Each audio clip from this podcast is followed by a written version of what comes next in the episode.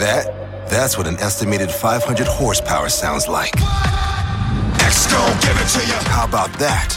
That's a premium Bang & Olufsen sound system with 18 speakers and a Biosonic sound experience. Acura wins Daytona. And that, that's our legacy.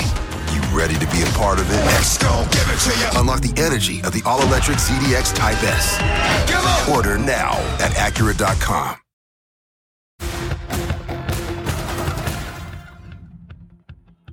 Tonight on the ReidOut, well, it's highly offensive when someone lies on you, and it's highly offensive when they try to implicate that you slept with somebody the first day you met with them, and I take exception to it. So after after that, you started dating shortly thereafter, correct? A lie. That's one of your lies. Okay.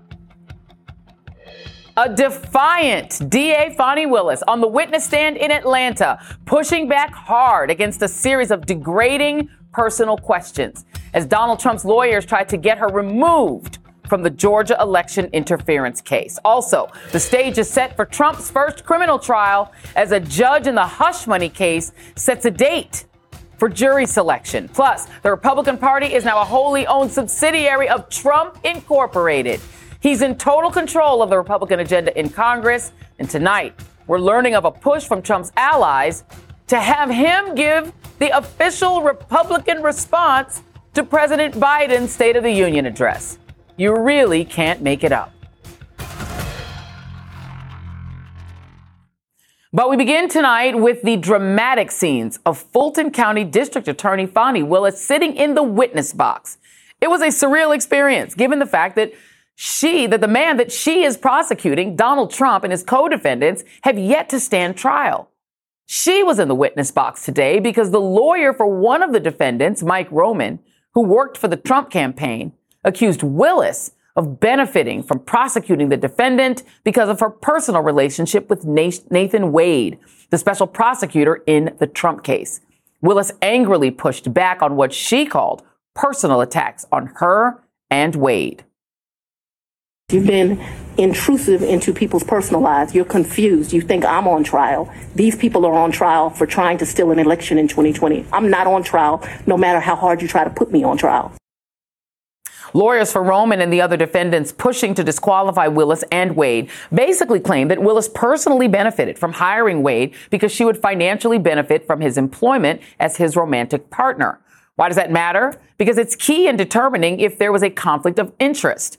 The day started with testimony from a disgruntled former employee, Robert, Robin Yeartie, who was let go from the prosecutor's office. She testified that Willis's romantic relationship with Wade began before he was hired for the prosecution of Trump. Willis, who wasn't supposed to testify, walked into the courtroom.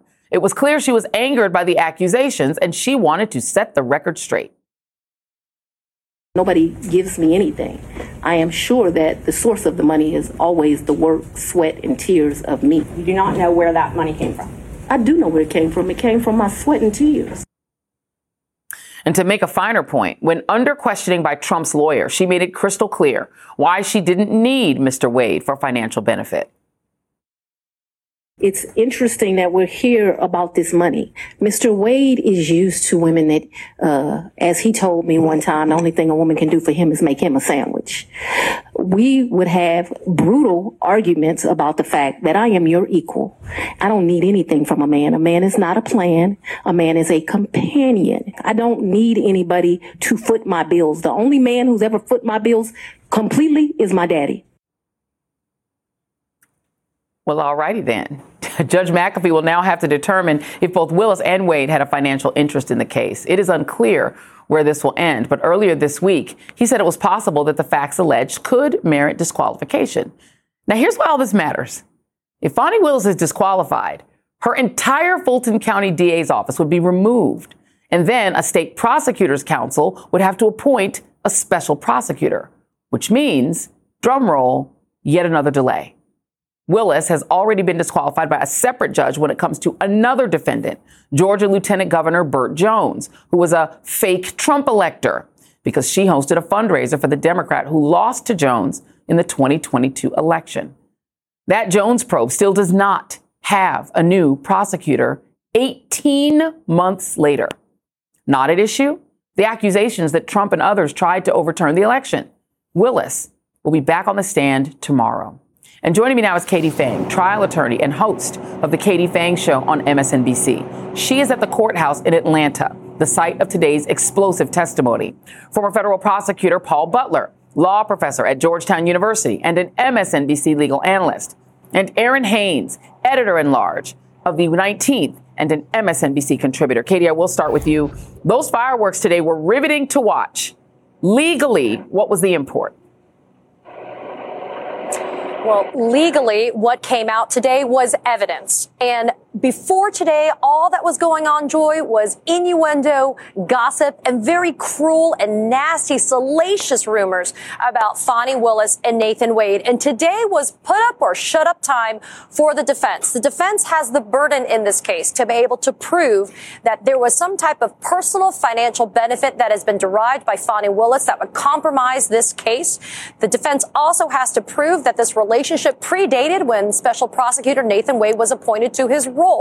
But the only thing that we heard today that might even come close to helping the defense was from a former employee of the Fulton County DA's office, Robin Yeartie, also a former acquaintance and friend of Fani Willis. She testified first this morning after some legal wrangling about who was going to be called first. And she said that she believed that the personal relationship between Wade and Willis began as early as October of 2019. However, she conveniently left out Joy, when she was initially called to testify, that she was given the option of either resigning or being fired from her job at the Fulton County DA's office, and that since she had basically resigned in 2022, she had not had any contact whatsoever with Fani Willis. But it really took Fani Willis to do the job today. We know now why a lot of defense attorneys say to go toe to toe with Fani Willis is a dangerous hmm. proposition for their clients. Because Fani Willis had to come in and basically say, like you played for that clip for the viewers, that she doesn't need a man to pay her bills or to give her money. She also doesn't need a man in the form of Nathan Wade to do her defense. She took the stand, waiving any objections to the subpoena that was served upon her to testify in this motion to disqualify in order to clear her name. And straight out of the gate, Joy, she made clear that the evidence would show that she was corroborating what Nathan Wade said under sworn testimony earlier, that she and Nathan Wade did not begin a personal relationship until after he had been appointed special prosecutor. Also importantly, that she pays her own way, that she has given cash to Nathan Wade to reimburse them for any type of personal trips that they have taken. So under Georgia law, Joy, quickly, you have to have an actual conflict of interest. It cannot be speculative or theoretical. And at this point, the defense has not carried its burden to prove through uncontroverted testimony or evidence that there is any conflict of interest at all. Yeah, I think what they did prove today is that Fani Willis ain't nothing to play with. And I think Donald Trump's people should be shaking in their boots knowing they're going to have to face that on the other side of their cases. Um, let me play another piece of that to the point that you just made. Um, and then I have a question for Paul. This is uh, on whether or not she told her team about her personal relationship with Nathan Wade. Take a listen. Is there anyone else who knew about it? And then you can explain. I, I don't know.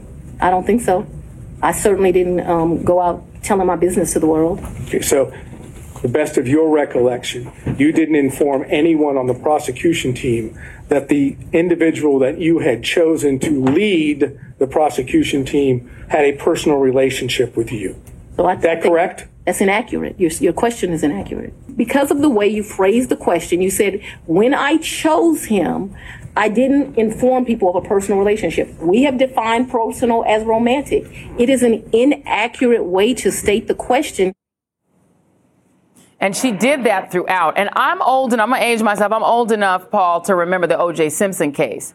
And anybody who remembers that will know that later on, Christopher Darden, the African American prosecutor, if you'll remember him, and there's the other lady you see, Marcia Clark, in that photo, were having a personal relationship of a romantic nature during the time they were prosecuting O.J. Simpson. I highly doubt, and you can correct me if I'm wrong, that O.J. Simpson would have had a cause of action to say throw this case out because the two of them we're sleeping together. And so my question is, so what? If after he became a prosecutor on the case, they developed a personal relationship, so what? Uh, so what indeed, Joy, because I'm even older than you. I remember that case well, and I worked as a prosecutor in two different offices. In both of those offices, like in many other workplaces, there were romantic relationships. Stuff Oh, we're going to hope that, oh, the internet is the internet has stolen Paul Butler. The internet has stolen Paul. I mean, we're going to fix Paul Butler's audio. We're going to get back to him. But that's the so what of it. There's another piece of this, Errin, and it was to me the attitude of the people questioning Fani Willis toward her and her response to it. Let me play this clip of Fani Willis speaking to the lawyers questioning her about what they're not going to do. You don't have to yell at me. I'm able to understand. I, so I would ask you to not yell at me. And please do not yell at me. Errin, let's talk about Fani Willis as a witness and Fani Willis as a prosecutor, because that, to me, that tells me she's nothing to play with. Yeah, I mean, Joy, I think watching this, uh, you could see, you know, Fani Willis was if standing on business was a witness. that was what we saw today. And what we also saw today, frankly, was a clinic in black womanhood and particularly high profile black womanhood, right? If you're a black woman in this country, you don't have to be a district attorney prosecuting the former president of the United States to really understand what it means to have your integrity or your professionalism questioned uh, or the urge to defend your character or reputation, right? And so that's what you really saw on display today. Yes, she was angry, but she was also insulted. She was offended. Uh, you know, if if if uh, somebody thinks that they're being lied on, you know, and and especially Fani Willis, prepare to defend yourself because that was exactly what she came to that stand prepared to do today of her own free will. Well, and the thing is, Katie, you as a woman of color who have to stand in a courtroom, you know this to all too well. You know, look, I have a book about this, about the way they did this with Myrlie Evers Williams. Be pretty, but not too pretty. Be, you know, forceful, but not too forceful. Don't be loud. Don't be angry. Excuse me, if you're questioning my integrity and accusing me of hiring somebody that I was having an affair with when I'm telling you the timeline and then asking, did my kids live at my house? You want to know how much money I have? Is he giving me cash? She was insulted and rightfully so. This idea that women of color have to sit there and be demure and take it, there were people on social media who were saying, oh, she's coming in too hot. No, she wasn't. She was offended and she had a right to be offended. Yeah, so you know, there is something to be said about decorum and professionalism, but you didn't hear anything that wasn't decorum and professionalism from Fani Willis. I'm glad that you bring up this example of being a woman of color, especially in a courtroom. There are more women that are in law school today than there ever were when I was in law school. But the problem is when it comes to women of color, we're so sorely, sorely underrepresented when it comes to court, especially, especially Joy when it comes to trials, when it comes to trial lawyers. And so for a woman to have to defend the fact that she makes her own money, the fact that her daddy told her to make sure that she had some money stashed away, my mom told me the same damn thing. Make sure that you have money same. stashed away to take care of yourself because you shouldn't count on someone else, right, Errin? And that's the thing. Why should anybody have to defend this? But under the law, unfortunately, because the other side made these representations that met this threshold that forced this evidentiary hearing to have to come to pass. That is the reason why Fani Willis and Nathan Wade got dragged into court. But I will remind our viewers too, Joy, under Georgia law, you do not disqualify a prosecutor simply because there is a personal relationship. In fact, in this case, you have lawyers on the defense side that are married to each other. You have lawyers on the defense side that are dating each other. And yet nobody has made a big stink about that. It is only the defense making a big stink about that for Fani Willis. The important thing that everybody has to remember what Fani Willis said today is this. She's not on trial. It's the people that tried to steal an election, the state of Georgia, that are on trial. This is a sad, sorry sideshow that needs to end. Let me, amen. Let me let Paul Butler finish his thought. We've got you back. Go ahead, Paul. So on that point, I think I would have coached DA Willis to be less emotional because it can come across as being defensive. She has to think about the jury pool. So I think part of this was her desire to present herself as a public official who's honest, who acts with integrity, and who the defense attorneys are dragging through the mud because they don't want to focus on their clients. And that's absolutely true. But I understand why she's angry. And I think DA was, was challenging a society where Black women don't get to be angry, even when that anger is righteous. So I think in the end, she came across as credible. Yeah, and again, I will again yeah, state that the two of the prosecutors or prosecutor OJ were having a relationship. I'm going to go to you, Errin, because we're seeing this throughout, not just with Cori, not just with uh, Fani Willis, with Cori Bush. You know, if she was not a black woman, I, they would be calling her relationship with her the bodyguard. That um, she's got this handsome, you know, guy who's her security. She falls in love with him. They're trying to turn that into a scandal. Fani Willis, she's not even with this guy anymore. This is their ex. Uh, you know, it, it is it is it is so offensive. I think to a lot of women who are watching this, and black women in particular, to watch her go through this.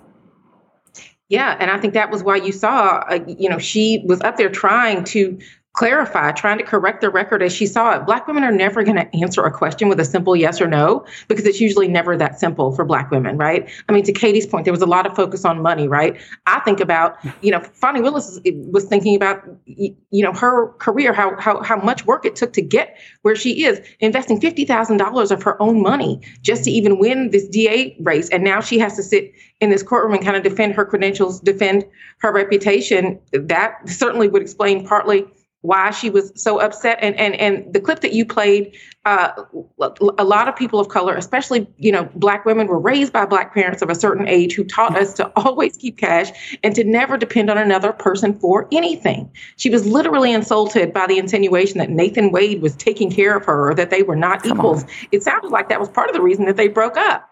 Uh, but but to paul's point too i mean this was a collective moment for black america particularly black women. For many of them, this was Fani Willis taking the stand, even though she didn't yes. want to be there, but showing that she was there because she was compelled to say, not today.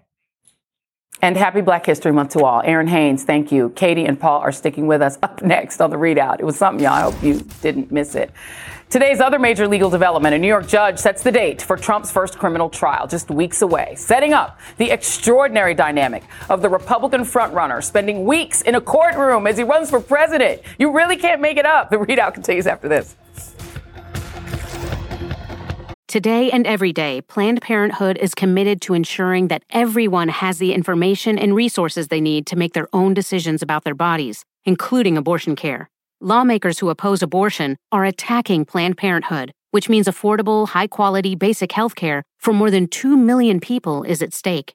The right to control our bodies and get the health care we need has been stolen from us. And now, politicians in nearly every state have introduced bills that would block people from getting the sexual and reproductive care they need. Planned Parenthood believes everyone deserves health care. It's a human right. That's why they fight every day to push for common sense policies that protect our right to control our own bodies and against policies that interfere with decisions between patients and their doctor. Planned Parenthood needs your support now more than ever.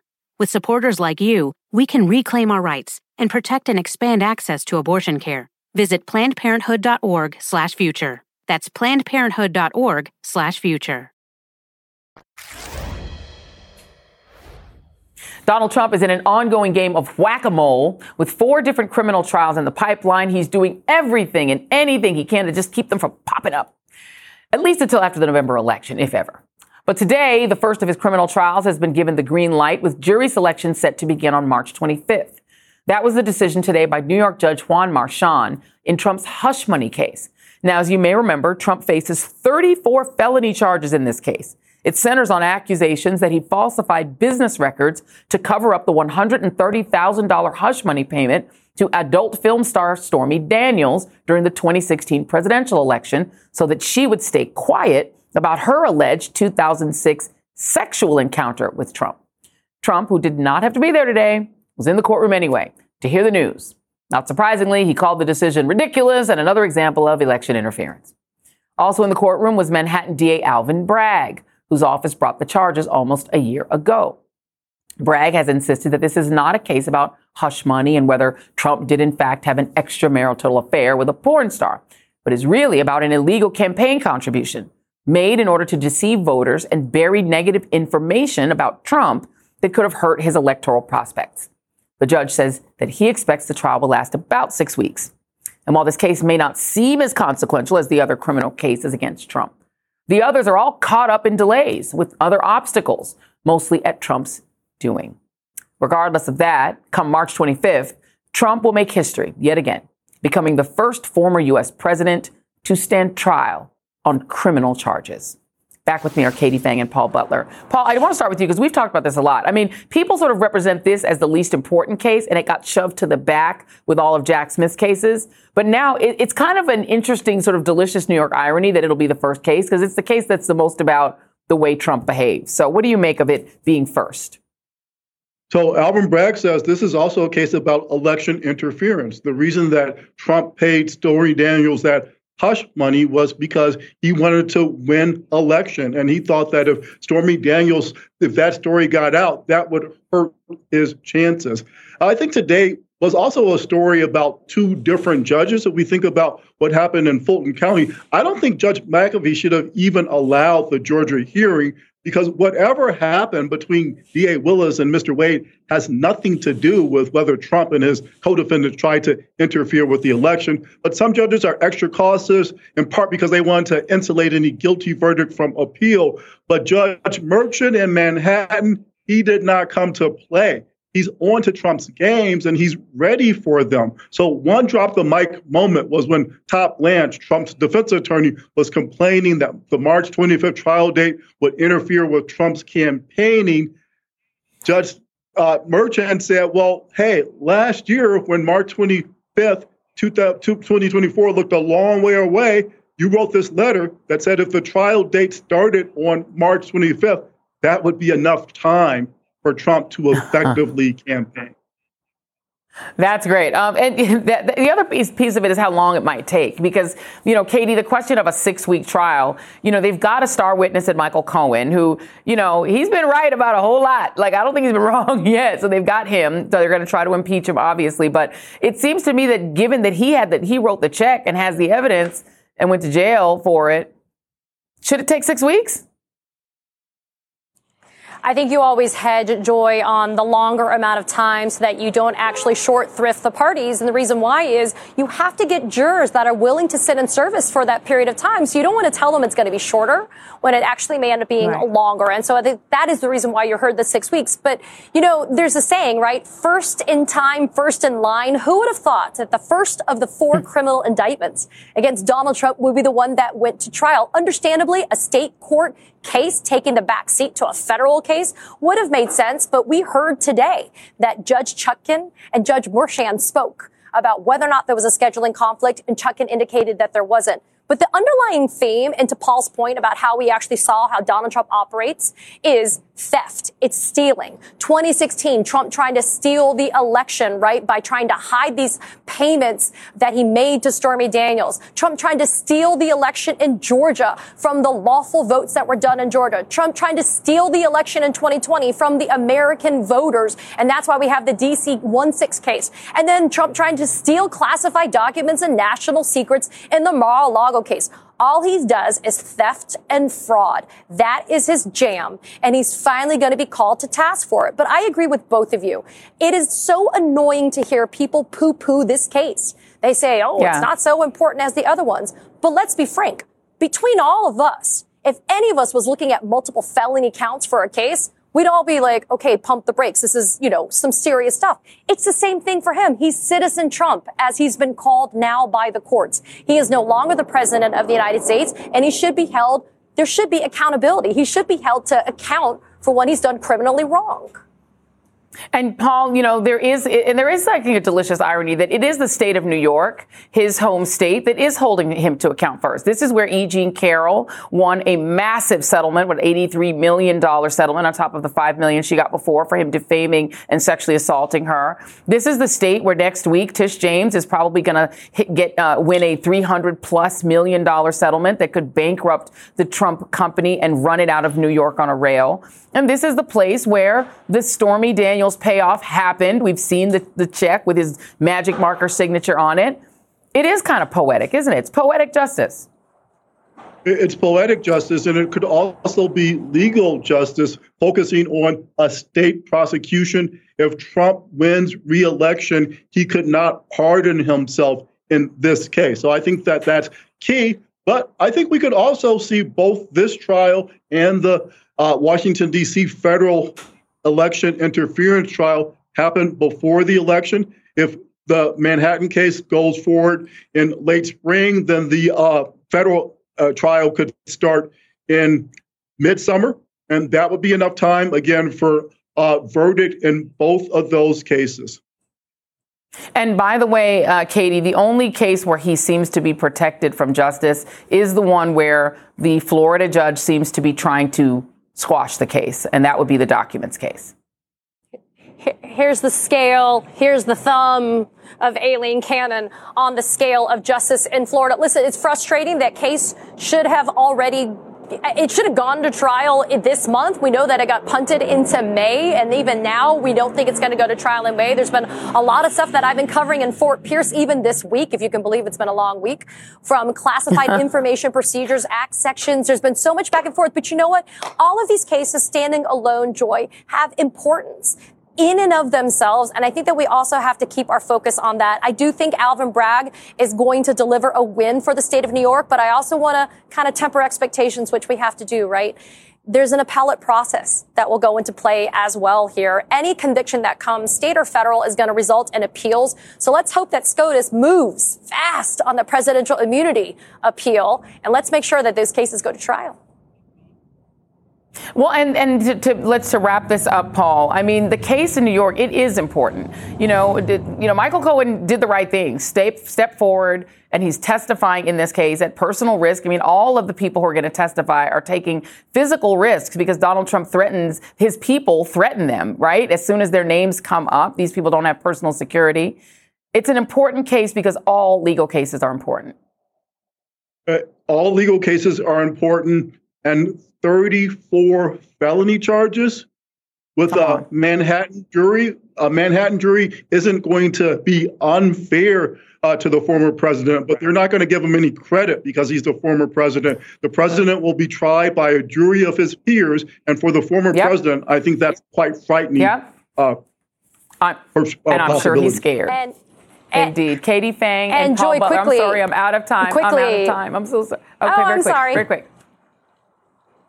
Allen Weisselberg. Okay, Remember, he's in negotiations for the perjury. That's right. So keep That's that right. in mind, That's too, right. for this upcoming case. Keep that in mind, too. Thank you. All right, out of time. Sorry, coming up. Sorry, guys, coming up. Trump looks to tighten his grip on the Republican Party by endorsing an election denier and his own daughter as in a daughter-in-law as co-chairs of the RNC.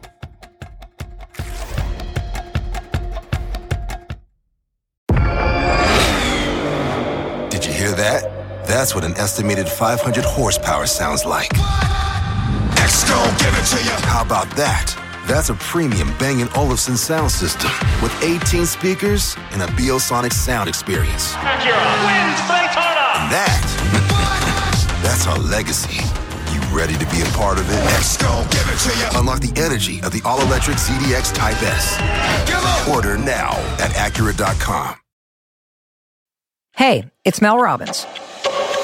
Let's cut to the chase. There is a change you want to make right now, but you're waiting to feel motivated. You don't need motivation. You've got me. You can change your life anytime you want. And when you're ready, the Mel Robbins podcast is here to help you with inspiration and simple science backed tools to help you create a better life. Listen to me, and you'll feel motivated, all right. Listen and follow the Mel Robbins podcast on Apple Podcasts, Spotify, or wherever you listen to podcasts.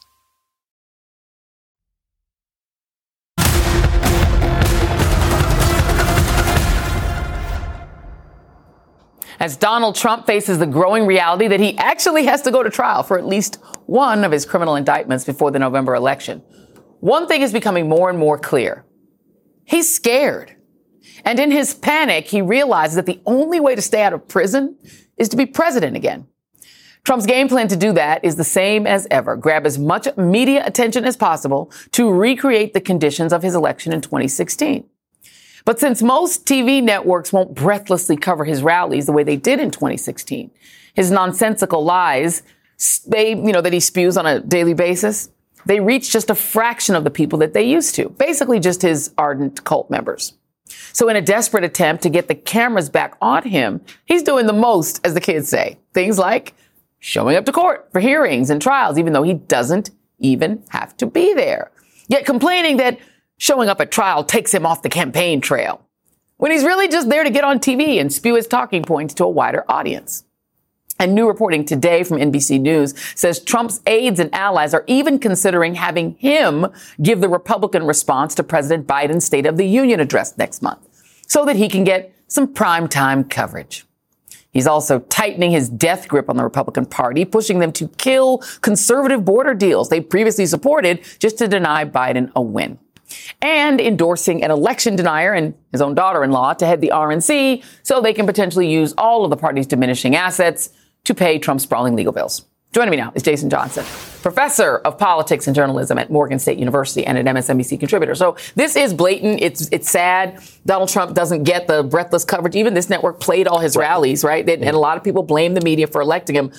Media's not doing that again. So showing up at trials and doing the RNC uh, response. Yeah, look, we can't play all the old hits, right? At some point, at some point, you got to get on stage. You got to give us something new. He doesn't right. have anything new, right? right? Uh, there's not a major financial crisis that he can run off of. There's not a major crisis that Trump hasn't manufactured on his own that he can run on. Yeah. And he really was a media creation in 2016. 100%. It was coming off The Apprentice. It was calling in and, and, saying, "Hey, I'm this person, I'm that person." None of those things are the case anymore. And so, yeah. if the only way that you can make people want to vote for you for president is showing up to your trial on time, I don't know that that's really a good plan. Right. And so the other thing that they're trying to do is they're using the age thing, which is really ironic and the age memory thing, because Trump really not sure whether E. Jean Carroll is his ex-wife. Like he actually doesn't know the difference between these two women I, under oath what was it? What was it? Book, computer, bullet, whatever it is. Right. I mean, the guy, I have a very yeah. smart brain. None of that makes sense, right? Yeah. And, and I, I, Joy, I'm, I'm very, very, very adamant about this because I think, you know, we all watched Jon Stewart when he debuted on Monday and talked about old age.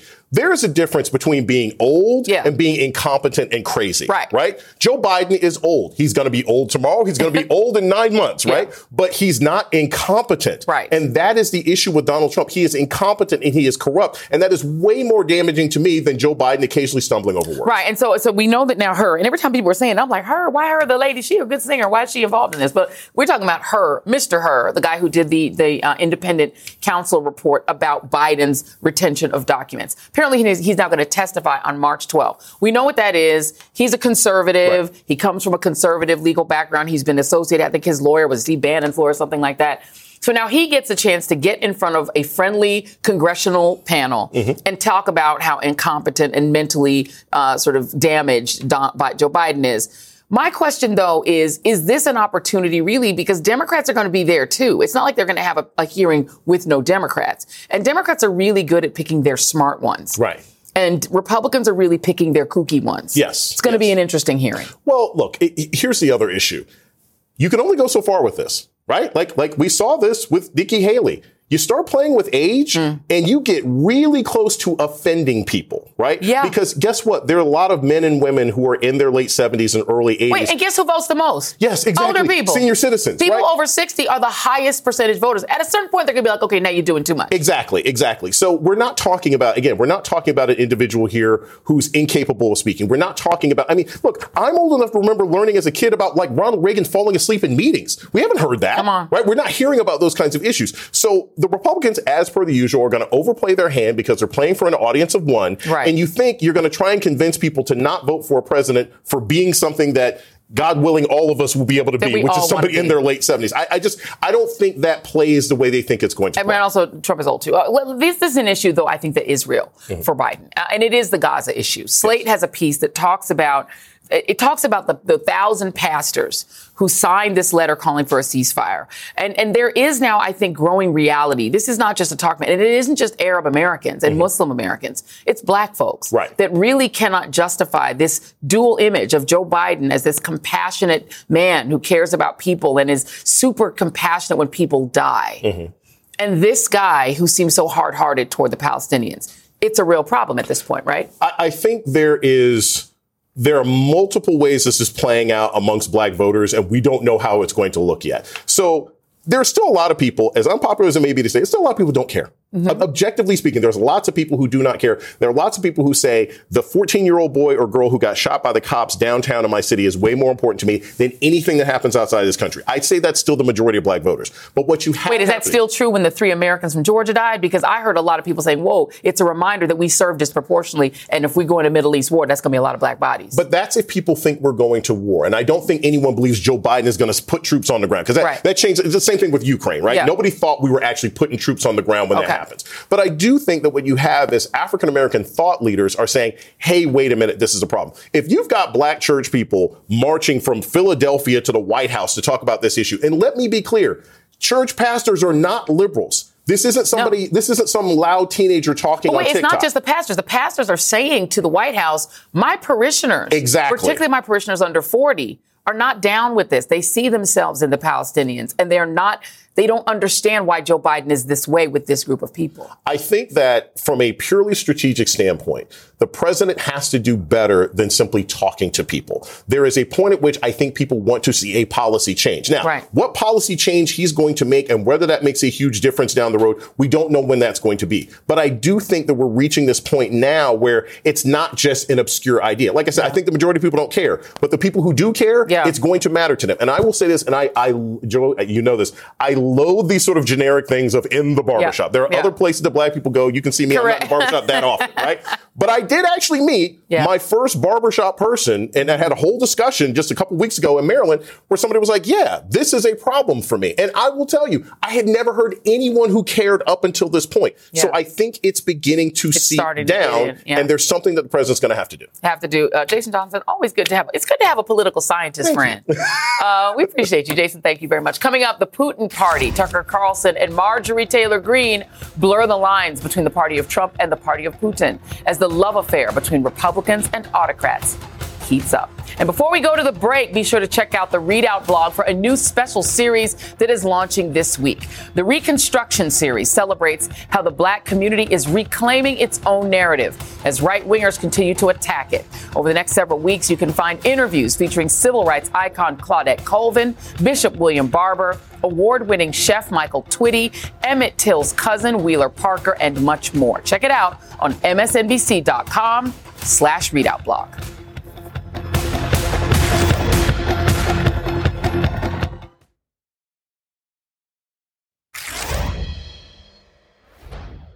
With the backing of CIA, of course. The organization you wanted to join back in the day, as I understand. We should thank God they didn't let you in. Although it is a serious organization. I understand. that was part of Russian President Vladimir Putin's two hour lecture to confused face journalist Tucker Carlson, journalist being in scare quotes. And one of the few things that he said that wasn't propaganda or a lie. For his part, journalistic Enterprise, for his uh, latest journalistic enterprise, the former Fox host, conspiracy theorist, and avowed critic of Ukraine traveled all the way to Russia for that interview, where he barely got a word in edgewise and let the Russian dictator filibuster on everything, lying about Russian history, European politics, and NATO. On Wednesday, Putin leaned even harder into mocking Tucker than just making fun of his failed CIA dreams to his face. Putin told Russian media that he was surprised by how soft the interview was. Quote, I honestly thought it would be aggressive and ask so-called, and he would ask so-called sharp questions. And I wasn't just ready for that. I wanted it because it would have given me the opportunity to respond sharply in kind. But he chose a different tactic.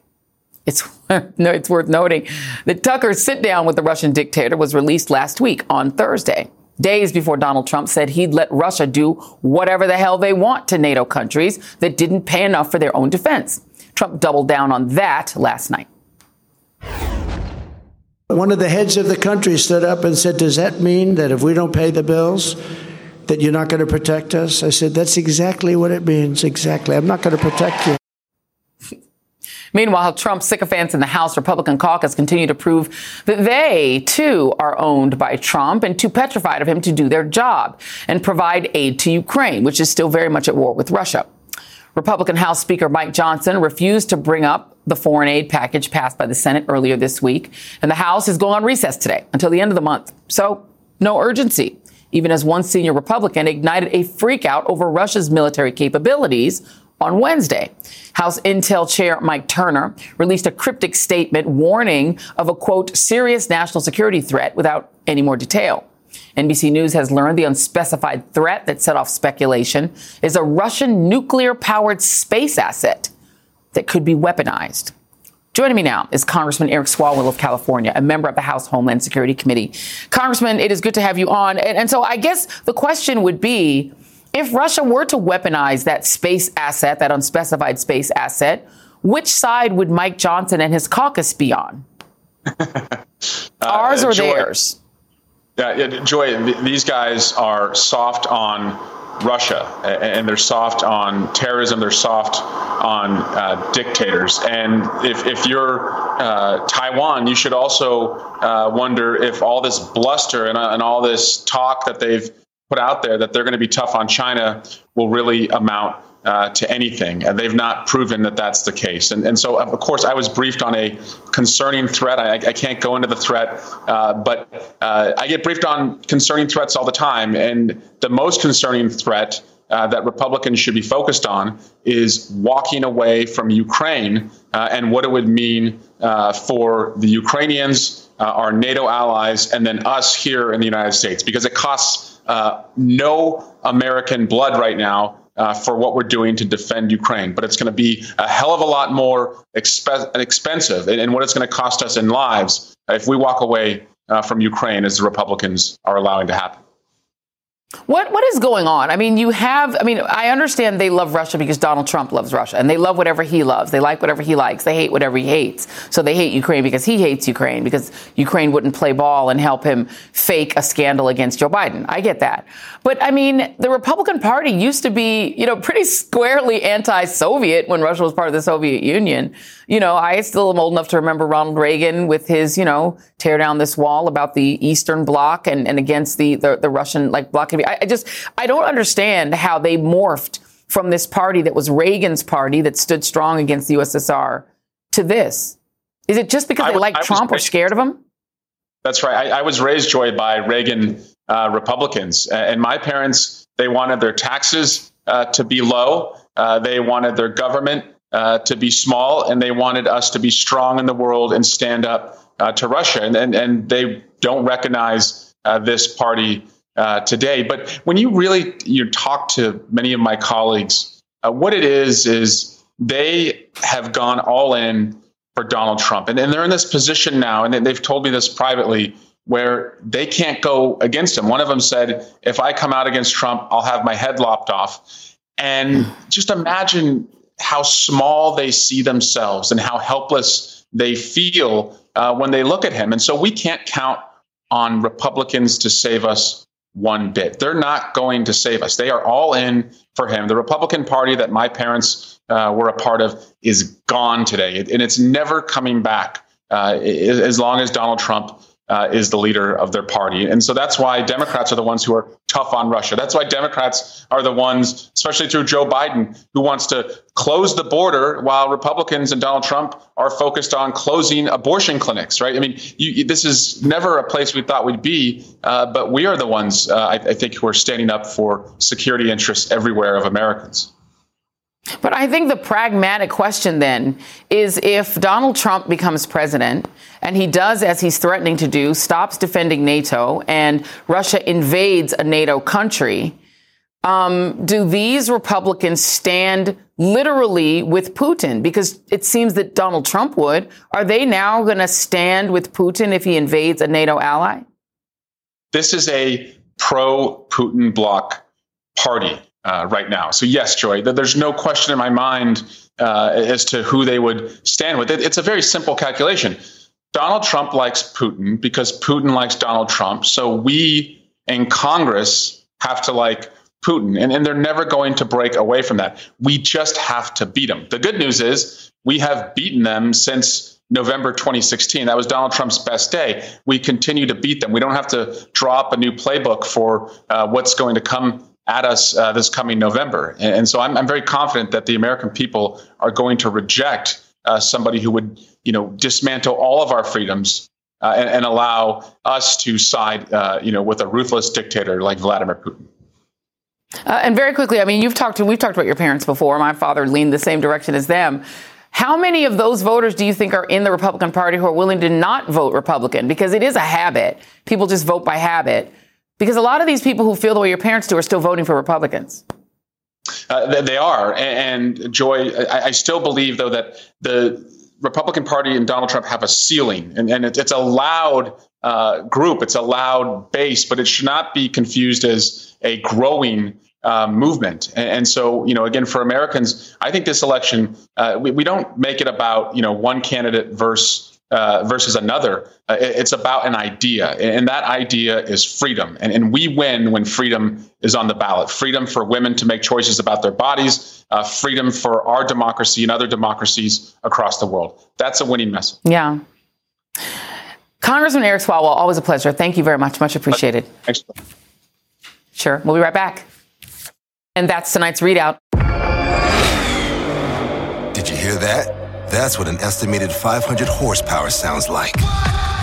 X gon' give it to you. How about that? That's a premium Bang & Olufsen sound system with 18 speakers and a Biosonic sound experience. Acura wins Daytona. And that, that's our legacy. You ready to be a part of it? X gon' give it to you. Unlock the energy of the all-electric ZDX Type S. Order now at Acura.com.